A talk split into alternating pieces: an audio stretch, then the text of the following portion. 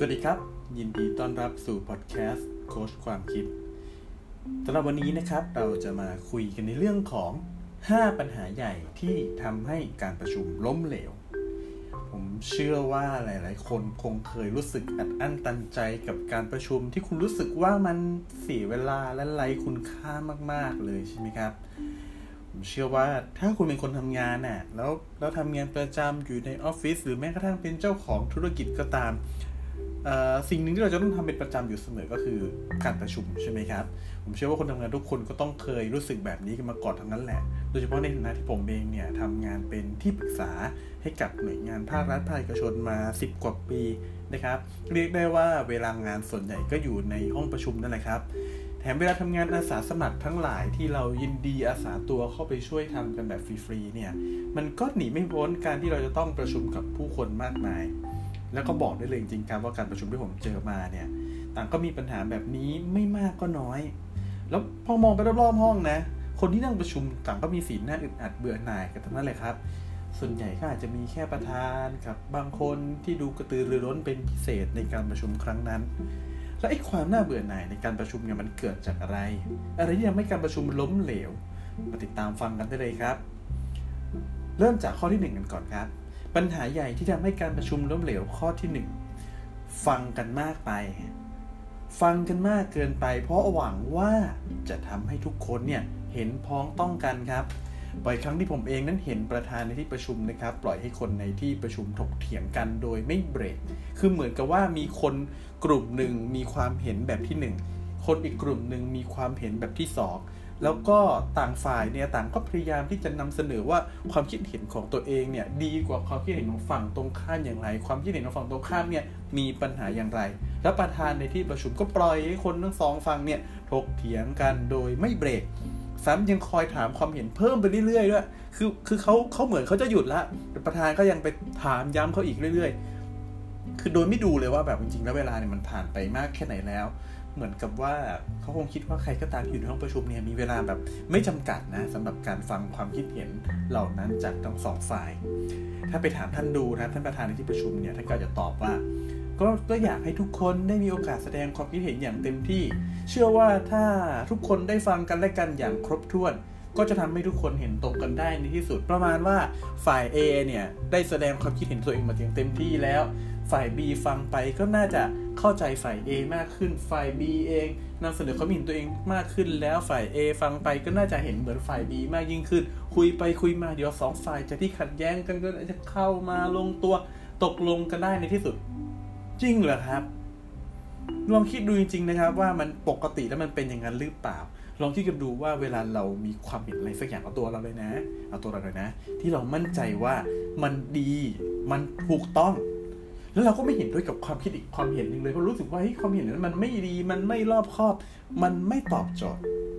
ถ้าเราได้ฟังอีกฝ่ายหนึ่งพูด เหตุผลหรือให้เขาอธิบายความเห็นแล้วเนี่ย เราจะเปลี่ยนไปคิดเหมือนเขาไหมครับ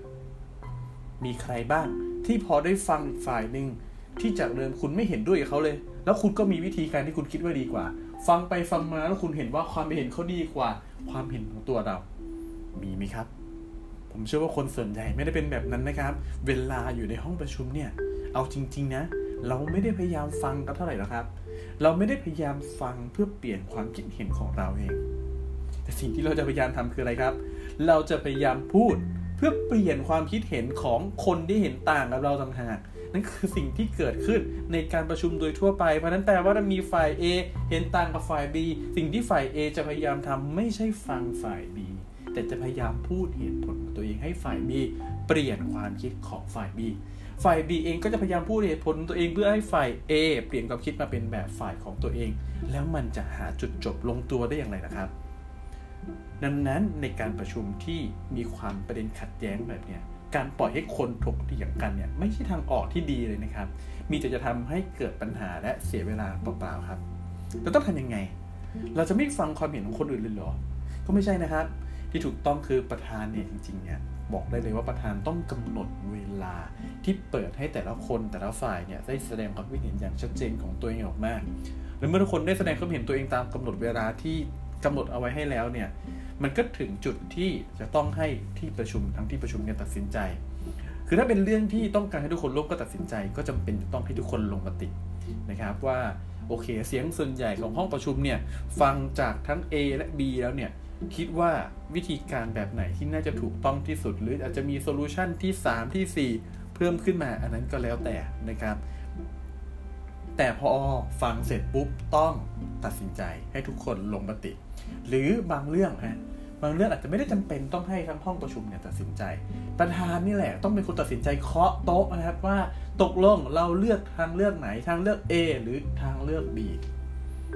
นั่นคือหน้าที่ของประธานในที่ประชุม นั่นคือหน้าที่ของผู้นำครับ หน้าที่ของผู้นำคือการตัดสินใจนะครับจริงๆเนี่ยผมบอกได้เลยครับว่าสายที่ผมเห็นบ่อยๆเลยนะ สาเหตุที่ทำให้ประธานเนี่ยปล่อยให้คนเถียงกันไปเถียงกันมาไม่รู้จบเนี่ยผมกล้าพูดเลยว่าจริงๆไม่ใช่เพราะอยากฟังความเห็นหรอกครับ แต่เป็นเพราะตัวเองเนี่ยไม่กล้าตัดสินใจต่างหากไม่กล้าฟันธงเพราะว่าอะไรก็อาจจะเป็นเพราะว่า คือจริงเรื่องที่เถียงกันอยู่เนี่ยเป็นไปได้ว่าตัวประธานเองอาจจะไม่รู้ครับ ไม่รู้ไม่เข้าใจแล้วก็ไม่รู้ว่า A กับ B เนี่ยไอสิ่งที่เถียงกันอยู่เนี่ยตกลงว่าฝ่ายไหนถูกหรือฝ่ายไหนผิด ตัวเองก็เลยไม่กล้าตัดสินใจเพราะกลัวว่าเดี๋ยวตัดสินใจไปแล้วมันเกิดความผิดพลาดขึ้นมาตัวเองก็จะเสียหน้าหรือจะต้องรับผิดชอบอะไรก็ตามนะครับ หรือบางเรื่องเนี่ยประธานอาจจะรู้ทั้งรู้นะว่าอะไรเป็นเรื่องที่ดีเป็นเรื่องที่ถูกต้อง แต่ก็ไม่กล้าตัดสินใจอยู่ดีเพราะเกรงใจคนทั้งสองฝ่ายที่กำลังเถียงกันอยู่ว่า อาจจะแบบว่า เออ จะเลือกฝ่าย A ซึ่งตัวเองคิดว่าถูกต้อง แต่ฝ่าย B เนี่ยเขาก็เป็นคนสำคัญของบริษัทนะ เป็นคนที่มีอำนาจ มีอิทธิพล มีคนที่เชื่อเขาเยอะอยู่นะ ก็เลยเกรงใจไม่กล้าไปหักหน้าฝ่าย B ซึ่งอันเนี้ยก็เป็นเรื่องที่เราจะเห็นกันบ่อยๆนะครับ ว่ามัวแต่เกรงใจกันสุดท้ายก็เลยปล่อยให้สองฝ่ายเถียงกันไม่กล้าเข้าไปแทรกตรงกลาง ไม่กล้าทำให้คนรู้สึกว่าเดี๋ยวคนจะหาว่าตัวเองเนี่ยเลือกข้างนะครับ นั่นคือข้อที่หนึ่งครับ ปล่อยให้ คนคุยกันมากเกินไป ฟังกันมากไปหวังว่าจะทำให้ทุกคนเห็นพร้อมต้องกัน ปัญหาใหญ่ที่ทำให้การประชุมล้มเหลวในข้อ 2 ครับ ตัดสินใจแล้วไม่จบ คือสรุปในห้องประชุมแล้วเนี่ยมาเปลี่ยนที่หลัง เคยเจอไหมครับ แบบนี้ผมว่าเชื่อเลยครับร้อยทั้งร้อยคุณต้องเคยเจอปัญหาแบบนี้มาก่อน แล้วทุกคนก็น่าจะรู้ว่าเนี่ยเป็นสิ่งที่น่าเบื่อที่สุดของการประชุม และเป็นความล้มเหลวที่สุดของการประชุมครับ ข้อนี้เป็นปัญหาที่รุนแรงที่สุดในบรรดาปัญหาที่หยิบยกมาพูดถึงทั้ง 5 ข้อเลยนะ เพราะการเปลี่ยนไปทำสิ่งที่ต่างจากมติที่ประชุมกันเอาไว้เนี่ยมันเป็นการทำให้เกิดอะไรขึ้นบ้างรู้ไหมครับ มันเป็นการเป่าประกาศว่าการประชุมที่ผ่านไปนั้นเนี่ยมันไร้ประโยชน์ นั่งประชุมกันไป 5 ชั่วโมง 10 ชั่วโมงไร้ประโยชน์ เพราะว่าสิ่งที่ตัดสินใจกันในห้องประชุม มันไม่ใช่อย่างที่ตัดสินใจกันในห้องประชุมเนี่ย โอ้นะครับ แล้วยังจะบอกคนที่นั่งอยู่ในห้องประชุมวันนั้นอีกว่าไอ้ที่ทุกคนนั่งอยู่ในห้องประชุมวันนั้นมันเสียเวลาเปล่า ที่คุณยอมเสียเวลามาหนึ่งชั่วโมงสองชั่วโมงห้าชั่วโมงสิบชั่วโมงเนี่ยเปล่าประโยชน์นะครับ นั่งคุยกันไป เพราะว่าสุดท้ายแล้วสิ่งที่ทำเนี่ยมันไม่ตรงกับมติที่อยู่ในห้องประชุมและยังบอกมันยังเป็นการบอกทุกคนที่เข้าประชุมในวันนั้นอีกด้วยนะครับ ว่าอะไรทราบไหมครับ มันกำลังจะบอก คนที่เป็นประธานหรือคนที่มีอำนาจในการตัดสินใจสั่งเปลี่ยนมติที่ประชุมเนี่ยคุณกำลังจะบอกคนที่เข้าประชุมในวันนั้น ที่เป็นคนลงมติในที่ประชุมว่า ความเห็นของพวกคุณเนี่ยมันไร้ค่า แรงไหมครับ แต่นั่นคือความจริง นั่นคือสิ่งที่คนที่นั่งอยู่ในห้องประชุมจะรู้สึกไงครับ หลังจากที่เมื่อประชุมเสร็จแล้วมีมติที่ประชุมออกมาแล้ว แล้วสุดท้ายเกิดการเปลี่ยน ไม่ทำตามมติที่ประชุม แล้วถ้าเป็นแบบนี้บ่อยๆอะคนที่เข้าประชุมก็จะรู้สึกว่าไม่อยากเข้าประชุมใช่ไหมเพราะว่าเข้าไปก็ไร้ค่าไงเข้าไปก็เสียเวลาเปล่าไงเข้าไปก็หรือถ้าต้องเข้าจริง ๆ โดนเกณฑ์ให้เข้าโดนเรียนให้เข้าเข้าไปก็ไม่อยากแสดงความเห็นอะไรหรอกครับ หรืออาจจะไม่อยากนั่งฟังด้วยซ้ำเพราะรู้สึกว่าคือฟังไปแสดงความเห็นไปก็ไร้ค่าคิดไปกระเปืองสมองยังไง เดี๋ยวคุณก็ไปทำกันอย่างที่คุณอยากทำคุณแค่จะเอาห้องประชุมนี้เป็นเหมือนสแตมป์ หรือยืนยันความคิดของคุณ แล้วพอห้องนี้ไม่ให้มติอย่างที่คุณอยากได้ไม่สแตมป์ให้กับคุณ คุณก็ไปเปลี่ยนเองเอาทีหลังอยู่ดีดูเหมือนเป็นเรื่องเล็กๆนะครับการเปลี่ยนมติที่ประชุมเนี่ย แต่ผลลัพธ์มันร้ายแรงกว่าที่คุณคิดครับจริงๆที่ผมเคยเจอปัญหาเนี่ยมันมีอยู่หลายสาเหตุเหมือนกันนะ ก็อาจจะเป็นเนี่ยบางครั้งนี่ครับจริงๆตอนประชุมเนี่ยคนที่มีอำนาจตัดสินใจก็ไม่เห็นด้วย แต่แต่เห็นกระแสที่ประชุมเนี่ยกำลังไปในทิศทางนั้นไง ก็คือแบบว่าอาจจะสมมตินั่งกันประชุมอยู่สิบคน มีคนเสนอเรื่องหนึ่งขึ้นมา แล้วก็คนอีกหกเจ็ดคนในที่ประชุมเนี่ย ก็เห็นดีเห็นงานกับเรื่องนั้นไปหมด มีคนแย้งอยู่สักคนสองคน ซึ่งประธานเนี่ย ฟังคนที่แย้งคนสองคนนั้นรู้สึกว่า เฮ้ยใช่ใช่ใช่ไอ้สิ่งที่คนประธานไอ้คนสิ่งที่สองสามคนนั้นแย้งเนี่ยเป็นเรื่องที่ถูกต้องเลย แต่ก็แบบเห็นอีกหกเจ็ดคนพยายามช่วยกันเถียงพยายามช่วยกันดีเฟนต์รู้สึกว่าไม่อยากไม่อยากฝืน กระแสไม่กล้าที่จะฝืนกระแสก็เลยก็เลยยอมรับมติในที่ประชุมแบบนั้นไปก่อน ทีนี้พอออกมาจากที่ประชุมอะก็แบบคิดได้ไงว่าแบบไม่ได้ว่าทำไม่ได้ เพราะฉะนั้นฉันเปลี่ยนแล้วกัน เพราะยังไงฉันก็เป็นคนที่มีอำนาจในการตัดสินใจอยู่ดี ก็เลยเปลี่ยนให้เป็นไปตามความคิดของตัวเองที่หลักนะครับ หรืออีกเคสหนึ่งที่เจอบ่อยๆเหมือนกันนะครับ ก็คือว่าคืออาจจะเป็นการประชุมที่จริงๆ แล้วมีคนที่เกี่ยวข้องจำนวนค่อนข้างเยอะหน่อย นะครับแล้วก็มีบางคนเนี่ยซึ่งจริงๆ แล้วก็มีความเกี่ยวข้องในการประชุมครั้งนั้นนี่แหละ แต่ไม่ได้อยู่ในที่ประชุมไงแล้วพอไม่อยู่ในที่ประชุมเนี่ยแล้วเขามีความเห็นที่แตกต่างจากที่ประชุม ทีนี้พอเขาเห็นต่างแล้วเขาเห็นมติที่ประชุมบอกมาเขาก็เลยพยายามแสดงความคิดเห็นโน้มน้าวคนที่มีอำนาจตัดสินใจ ให้เปลี่ยนใจพยายามเอาเหตุผลไปที่บายให้ฟังว่าไอ้สิ่งที่ออกมาจากมติที่ประชุมนี่มันไม่ดียังไง นะครับ ซึ่งคนที่คนที่ไม่อยู่แล้วพยายามไปแสดงความคิดเห็นโน้มน้าวคนที่มีอำนาจเนี่ยเขาก็อาจจะคิดว่าตัวเองก็มีสิทธิ์ทำได้นี่เพราะจริงๆ ตัวเองก็มีสิทธิ์ที่จะเข้าร่วมการประชุมในครั้งนั้น เป็นคนที่มีส่วนในงานครั้งนั้น เช่นกัน แค่ตัวเองไม่ได้อยู่ ก็เพราะตัวเองไม่ได้อยู่ก็เลยไม่ได้เถียงพอไม่ได้เถียงก็เลยแพ้พอแพ้สิ่งที่ตัวเองคิดมาก็เลยแบบ รู้สึกว่าไม่ได้ ฉันจะต้องมาคุยกับคนที่มีอำนาจเพื่อให้เขาเปลี่ยนใจ ให้เป็นไปตามความคิดเห็นตัวเองให้ได้ ฟังดูเหมือนเขามีสิทธิ์นะครับ แต่คงลืมคิดไปมั้งครับว่า จริงๆไอ้สิทธิ์ในการแสดงความคิดเห็นเรื่องพวกนี้เนี่ยสิทธิ์ในการแสดงความคิดเห็นเนี่ยมันจะทำได้ในที่ประชุมเท่านั้นนะครับ แล้วมันก็ต้องเป็นการประชุมที่มันมีการนัดหมาย เฉพาะเจาะจงว่ามติ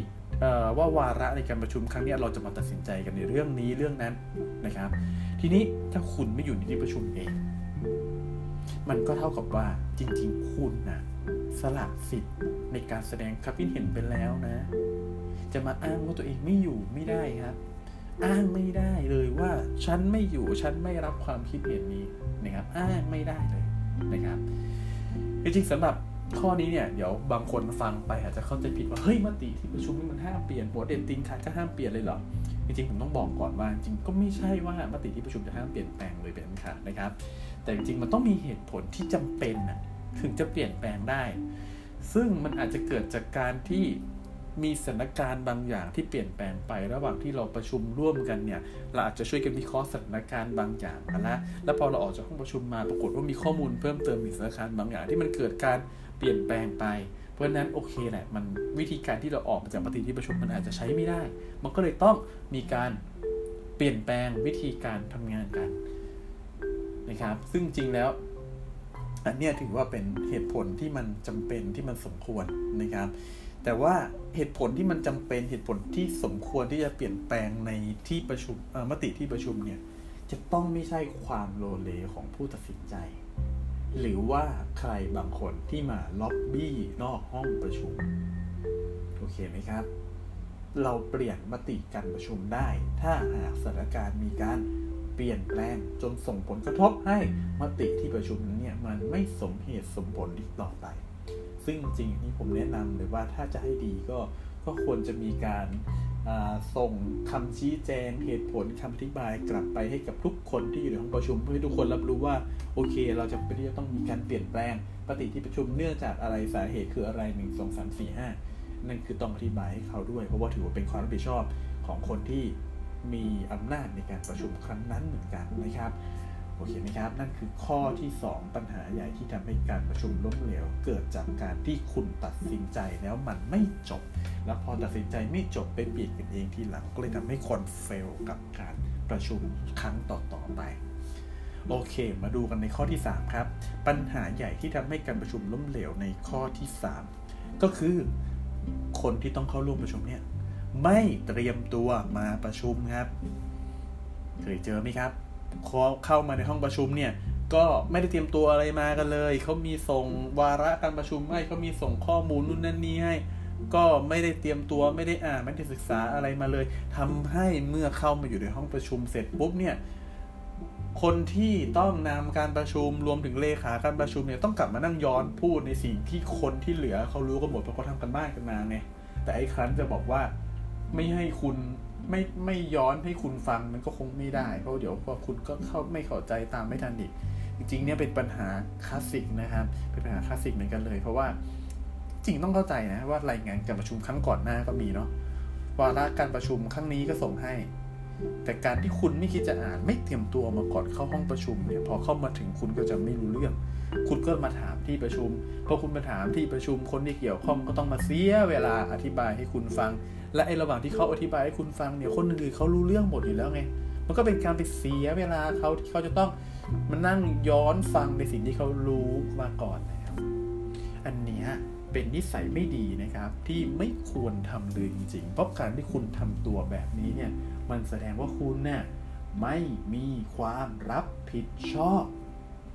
ย้ำอีกครั้งนะครับ การที่คุณไม่เตรียมตัวมาประชุม จนทำให้คนอื่นเขาต้องมาเสียเวลานั่งย้อนพูดในสิ่งที่ทุกคนรู้หมดอยู่แล้วเนี่ย มันเป็นการบอกว่าคุณเนี่ยไม่มีความรับผิดชอบ และไม่ให้เกียรติคนอื่นในที่ประชุมด้วยครับ รู้แล้วก็อย่าทำอีกนะ อันนี้ไม่ต้องอธิบายกันเยอะน่าจะเข้าใจกันดีนะครับ ไม่เตรียมตัวมาประชุมทำให้ต้องย้อนพูดในสิ่งที่ทุกคนอยู่รู้อยู่แล้ว จนคนอื่นต้องมาเสียเวลากับเรานะครับโอเคข้ามมาข้อ 4 เลย ข้อ 4 เนี่ยปัญหาใหญ่ที่ทำให้การประชุมล้มเหลวข้อ 4 ก็คือ ไม่มีบันทึกการประชุมครับเลยไม่รู้ว่าใครต้องทำอะไรต่อหลังจากนั้น อันนี้ถ้าคุณอยู่ในองค์กรใหญ่ๆส่วนใหญ่ไม่ค่อยมีปัญหาแบบนี้ เพราะว่าเราจะมีเลขาการประชุมที่คอยจดบันทึกการประชุมนู่นนั่นนี่อะไรเยอะๆต่าง ๆ มากมายนะครับ แต่ว่าถ้าเป็นการประชุมแบบย่อยๆ หรือการประชุมแบบเอาแบบว่าสมัยใหม่หน่อยสตาร์ทอัพทั้งหลายที่คุยกัน หรือบางทีเป็นการพูดคุย ระหว่างทีมอาสาสมัครอะไรบางอย่าง ซึ่งหลาย ๆ ครั้งเนี่ยเนื่องจากคนที่มานั่งประชุมร่วมกันเนี่ยต่างก็เป็นคนที่มีศักยภาพ เป็นเจ้าของธุรกิจบ้างเป็นคือเป็นคนที่ปกติแล้วเนี่ยมีเลขาคอยจดบันทึกการประชุมให้หน้าที่หลักคือการแสดงความคิดเห็น การการช่วยกันแลกเปลี่ยนความคิดเห็นมุมมองทัศนะของตัวเองเนี่ยพอต้องมาอยู่ในที่ประชุมเดียวกันก็เลยไม่มีใครเป็นเลขาการประชุมนะครับก็เลยไม่มีใครไม่มีการบันทึกการประชุมเกิดขึ้น คือข้อนี้มันอาจจะดูไม่ใช่เรื่องใหญ่นะ แต่ก็เป็นเรื่องที่ทำให้หลายคนรู้สึกแบบเสียเวลา น่าลำคาญอะมันมันต้องมาพยายามย้อนนึกถึงว่าตกลงเราใครต้องทำอะไรเมื่อไหร่อย่างไร ก็คือในที่ประชุมเนี่ยเวลาเราประชุมกันเรามีไอเดียอะไรเกิดขึ้นมาเรามีการพูดคุยกันว่าโอเค เดี๋ยวเราจะทำสิ่งนั้นสิ่งนี้ร่วมกันเราจะมีการพูดคุยไปแล้วแอสไซน์ไปแล้วว่าใครต้องรับผิดชอบงานเรื่องไหนอะไรยังไง แต่ปรากฏว่าหลังจากที่อยู่ในห้องประชุมเสร็จปุ๊บเฮ้ยไม่มีบันทึกการประชุมออกมาฮะไม่มีการทำสรุปการประชุมออกมา ไม่มีรายงานออกมาเนี่ย แล้วเวลาที่เราต้องทำงานประสานกับใครบางคนคือจริงๆเวลาเราเรานั่งประชุมเราก็จำส่วนของเราใช่ไหมว่า งานของเราที่เราต้องทำคืออะไร นี่มันมีงานส่วนที่มันเป็นส่วนต่อเรื่องกันเราอาจจะต้องการแบบว่าอยากรู้ว่าข้อมูลส่วนนี้เราจะได้จากใครมาเฮ้ยใครเป็นคนรับผิดชอบอะเราก็ต้องมาถามมันอยู่ในกลุ่มไลน์บ้างถามกันโทรถามคนที่เกี่ยวข้องบ้างว่าตกลงเรื่องนี้เป็นคุณใช่ไหมที่เป็นคนรับผิดชอบทำอยู่ แล้วหรือถ้าไม่ใช่ผมจะตามงานเรื่องนี้ได้จากใครนะครับ ซึ่งอันนี้เนี่ยมันก็ก็อย่างที่บอกมันทำให้เสียเวลาแล้วก็ดูน่ารำคาญไปนิดนึงจริงๆนี่ดูอาจจะไม่ใช่เรื่องใหญ่นะ แต่แต่แต่แต่ถ้าคุณทำงานกับคนที่โลเลเปลี่ยนแปลงบ่อย เป็นผู้นำประเภทที่แบบว่าวันนี้พูดอย่างหนึ่งวันรุ่งขึ้นอาจจะพูดอีกอย่างหนึ่งโดยที่บอกว่าตัวเองไม่เคยพูดสิ่งที่ฉันพูดไปเมื่อวานนี้เลยเนี่ย หรือคนที่ทำงานนะครับ คนทำถ้าคุณต้องทำงานกับคนที่ ดีแต่พูดเอาหน้า แล้วไม่เคยยอมมือเปื้อนทำอะไรเลย คือพวกนี้จะเป็นไงครับ พออยู่ที่ประชุมโอ้ยเดี๋ยวฉันทำมันนั้นให้โอ้ยเดี๋ยวฉันทำมันนี้ให้นู่นนี่ให้รับผิดชอบนู่นนั่นนี่เต็มไม้เต็มมือไปหมดเลยนะครับ แต่พอถึงเวลาที่ต้องตามที่อ้าวไม่ได้ทำอ้าวลืมอ้าวฉันไม่ได้เป็นคนพูดฉันไม่ได้สัญญานะเธอต่างหากที่เป็นคนทำไอ้แบบนี้ชัดเจนกับคนแบบนี้นะครับ รายงานการประชุมนี่แหละ คืออาวุธสำคัญเลย ที่จะทำให้คุณมีชัยชนะเหนือคนเหล่านั้นได้บอกขอนนะครับว่าโค้ช ผมเองเนี่ยไม่ใช่สายบ้าคลั่งรายงานการประชุม คือจริงๆผมเป็นคนที่ที่แบบว่าก็รู้แหละว่าการรายงานการประชุมเนี่ยสำคัญนะครับ แต่ผมไม่ต้องการให้บันทึกทุกอย่างแบบละเอียดแบบถี่ยิบแบบว่านายเอพูดเรื่องนี้เปิดประเด็นหัวข้อนี้นายบีเสนอว่าแบบนั้นนายซีเสนอว่าแบบนี้ แล้วลงละเอียดถี่ยิบแบบโอ้ยนั่งบันทึกทุกคำถอดเทปกันเป็นชั่วโมงสองชั่วโมงเสียเวลาครับ เสียเวลาคนพิมพ์เสียเวลาคนถอดเทปนะครับ เอาจริงๆนะไม่มีใครอ่านหรอกรายงานการประชุมยาวๆอะนั่งคุยไปหนึ่งชั่วโมงครึ่งสองชั่วโมงรายงานการประชุมมาไปสิบหน้าใครมันจะมาอ่าน รายงานที่ผมพูดถึงเนี่ยควรจะเป็นแค่รายงานสั้นๆ ที่สรุปผลการประชุมว่า หลังจากออกห้องประชุมมาเนี่ยใครจะต้องทำอะไรที่ไหนเมื่อไรอย่างไร มีใครเป็นทีมบ้างต้องใช้งบเท่าไรจะติดตามผลกันอย่างไร แล้วเราจะมีการประชุมครั้งต่อไปเมื่อไร ประมาณนี้ก็พอแล้วครับเอาแค่แบบสรุปสั้นๆให้ทุกคนเห็นภาพว่าผลลัพธ์ที่มันออกมาจากการประชุมคืออะไร ส่วนรายละเอียดที่เหลือนี่ครับถ้าเป็นการประชุมสำคัญสำคัญ หรือต้องประชุมกับคนเจ้าปัญหาอย่างที่บอกไปแล้วเนี่ย ผมก็จะใช้วิธีการอัดเสียงเก็บไว้ครับ คือเราก็จะพอจำได้ลางๆแหละว่ามันมีประโยคแบบนี้หลุดมาจากคนนั้นคนนี้ เราจะต้องการหลักฐานในการจะพูดคุยกับเขาที่ภายหลังเนี่ย เราก็อัดเสียงเก็บไว้ครับ แล้วถ้าเกิดมันมีปัญหาอะไรขึ้นมาถ้าเราก็แค่ไปเปิดหาฟังดูเพื่อจะเอาข้อความท่อนนั้นเนี่ยกลับมาใช้เพื่อยืนยันกับคนที่เขาอาจจะเป็นคนเจ้าปัญหาอย่างที่เราพูดกันไปนะครับ หลักๆแล้วเนี่ยเราใช้วิธีอัดเสียงเก็บเอาไว้ แล้วเราก็สรุปเอาเฉพาะสาระสำคัญของการประชุมออกมาให้ทุกคนก็พอเพื่อทุกคนสามารถติดตามงานของตัวเองต่อได้ นะครับ นั่นคือข้อที่4ครับ แล้วมาข้อสุดท้าย ข้อ5ครับปัญหาใหญ่ที่ทำให้การประชุมล้มเหลวข้อที่ 5 ก็คือยึดติดกับวาระการประชุมมากเกินไปทำให้ต้องเสียเวลากับเรื่องที่ไม่จำเป็น อันนี้เนี่ยบอกได้เลยว่าจะเจอสำหรับผู้นำประชุมยุคเก่าเท่านั้นนะครับ จริงๆ ลักษณะเป็นไงหรอก็ เวลาเรานั่งประชุมใช่ไหมเขาก็จะเริ่มจากระเบียบวาระการประชุมที่หนึ่งแจ้งเพื่อทราบ แล้วก็จะบอกว่าจากการประชุมกันที่ผ่านมา เรามีการสรุปข้อที่ 1 เอาไว้แบบนั้นสรุปข้อที่ 2 เอาไว้แบบนี้ 3 4 5 ส่วนใหญ่แจ้งเพื่อทราบเด็กก็ใช้เวลาประมาณ 5 นาที 10 นาที 15 นาทีกันนะครับ แล้วก็เขาก็จะไล่กันไปต่อวาระที่ 2 วาระที่ 3 วาระที่ 4 จนหมดวาระการประชุมทั้งหมด ฟังดูก็ดีนะ ฟังดูแบบมันก็ก็ดูเป็นระเบียบเรียบร้อยดีนี่ มันมันไม่ดีตรงไหนหรอ มันก็เป็นสิ่งที่สอนกันมาในชั้นเรียนการนำประชุมนะ คือผมก็อยากบอกว่ามันก็ไม่ใช่ไม่ดีนะครับ แต่ผมคิดว่ามันไม่มีประสิทธิภาพตรงนั้นมันทำให้คนที่เตรียมตัวมาดีต้องเสียเวลากับสิ่งที่ตัวเองรู้ดีอยู่แล้ว เหมือนที่เราคุยกันในข้อที่ผ่านมาข้อที่บอกว่าไม่เตรียมตัวไงนะครับสำหรับคนที่เตรียมตัวมาเนี่ยการที่ต้องมานั่งฟังนั่งนั่งไล่สเต็ปแบบนี้บางทีมันก็เสียเวลาไปเปล่าๆห้าทีสิบนาที นะครับอย่างช่วงเริ่มแรกที่ต้องเริ่มอ่านการอ่านสรุปกับประชุมที่แบบมันมาเนี่ยจริงๆ ทุกคนน่ะที่มาเข้าประชุมต้องอ่านมาก่อนนะ ต้องอ่านมาก่อนที่จะเข้าประชุมที่จำเป็นต้องมาทบทวนกันเพราะว่าอะไรทำไมต้องมีวาระแบบนี้ก็เพราะว่า โดยส่วนใหญ่มันมันมีคนจำนวนหนึ่งไงที่ไม่ยอมเตรียมตัวมาก่อนการประชุม แล้วพอเขาไม่เตรียมตัวมามันก็เลยทำให้ต้องปรับเหมือนปรับพื้นฐาน ให้กับทุกๆคนเข้าใจตรงกัน จริงๆนี้จะบอกว่าบางคนอาจจะไม่เคยเข้าประชุมครั้งที่ผ่านมา แต่ก็อ่านเอาจากวาระอ่านจากองจากสรุปในงานประชุมครั้งก่อนก่อนนี้ก็ได้ถ้าเตรียมตัวมาดี ก็ไม่น่าจะใช่ปัญหาอะไรนะครับสำหรับผมเนี่ยผมผมส่วนตัวผมเชื่ออย่างนี้ว่า จริงๆเราจะนำการประชุมอย่างไรก็ได้นะ เราอาจจะไม่จำเป็นต้องมีวาระการประชุมเป็นสเต็ปเป็นขั้นเป็นตอนอะไรก็ได้นะครับ เราจะเรียนเรื่องอย่างไรก็ได้นะสำคัญที่ผู้นำการประชุมเนี่ยต้องรู้และเข้าใจผลสุดท้ายปลายทางที่ต้องการให้ได้ออกมาจากการประชุมต่างหากครั้งนี้การประชุมครั้งนี้ที่เราเชิญคนเหล่านี้เข้ามาในห้องประชุม เราต้องการบทสรุปอะไร เราต้องการผลลัพธ์อะไรออกมาจากห้องประชุม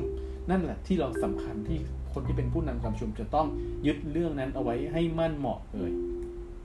แล้วคนที่เป็นผู้นำประชุมเนี่ย ก็ต้องเห็นคุณค่าเวลาของตัวเอง แล้วก็คนอื่นที่มาร่วมประชุมด้วยนะครับ โดยพยายามใช้เวลาประชุมให้น้อยที่สุดเท่าที่เป็นไปได้ เพราะฉะนั้นอะไรที่มันทำให้มันเสียเวลาอะไรที่มันทำให้แบบว่าดูแล้วมันทำให้คนแบบไม่จดจ่อหรือทุกคนรู้สึกว่าท่อนนี้หรือช่วงเวลานี้ของการประชุมเนี่ยไม่เห็นจำเป็นที่ตัวเองจะต้องฟังแล้วเสียสมาธิจากการประชุมไปเนี่ยเราควรจะตัดเรื่องพนันทิ้งไป โอเคไหมครับ แค่นั้นคุณจะได้การประชุมที่มีประสิทธิภาพแล้วก็ได้ประสิทธิผลด้วย แค่นั้นเลยครับ ทั้งหมดนี้คือ 5 ปัญหาใหญ่ที่ทำให้การประชุมล้มเหลวนะครับ ผมขอทวนสั้นๆ อีกรอบนึง ปัญหาข้อที่ 1 คือ ฟังกันมากเกินไป หวังว่าจะทำให้ทุกคนเห็นพ้องต้องกันซึ่งเป็นไปไม่ได้ข้อ 2 ตัดสินใจแล้วไม่จบสรุปในห้องประชุมแล้วมาเปลี่ยนทีหลังอันนี้เลวร้ายมากๆนะครับสำหรับคนที่เป็นผู้นำการประชุม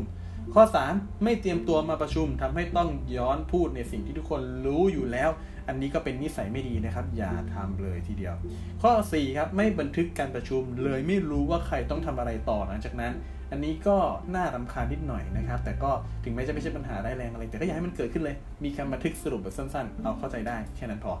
สุดท้ายครับข้อ 5 ยึดติดกับวาระทำให้ต้องเสียเวลากับเรื่องที่ไม่จำเป็นอย่างที่บอกครับ เราพยายามทำให้ เป้าหมายผลลัพธ์การประชุมนั้นมันออกมาได้ตามอย่างที่เราตั้งใจอย่างที่ใช้เวลาในการประชุมให้น้อยที่สุด และทั้งหมดนี้คือ 5 ปัญหาใหญ่ที่ทำให้การประชุมล้มเหลวนะครับ ซึ่งสำหรับบทความนี้เนี่ยคุณสามารถนำไปแชร์ให้กับทุกๆ คนที่คุณรู้จักที่เขาต้องนำการประชุมได้เลยนะครับ หรือว่าจะแชร์ไว้ฟังเอง หรือจะอ่านเองก็ได้นะครับผมมีเขียนเป็นบทความทิ้งเอาไว้ในเว็บไซต์ในบล็อกด้วยรวมใน Facebook ในเพจของผมด้วยนะครับ ก็ แชร์เก็บไว้อ่านเองก่อนนำการประชุมเตือนสติตัวเองก่อนก็ได้นะครับ ไม่ว่ากันนะครับ นั่นก็คือสิ่งที่นำมาฝากทุกคนในวันนี้สำหรับพอดแคสต์โคชความคิด คุณอยู่กับผมโคชกายทิติกรพูดพัฒนาชีวิต แล้วเรากลับมาพบกันในพอดแคสต์ตอนต่อๆไปอีกครั้งหนึ่งครับ สวัสดีครับ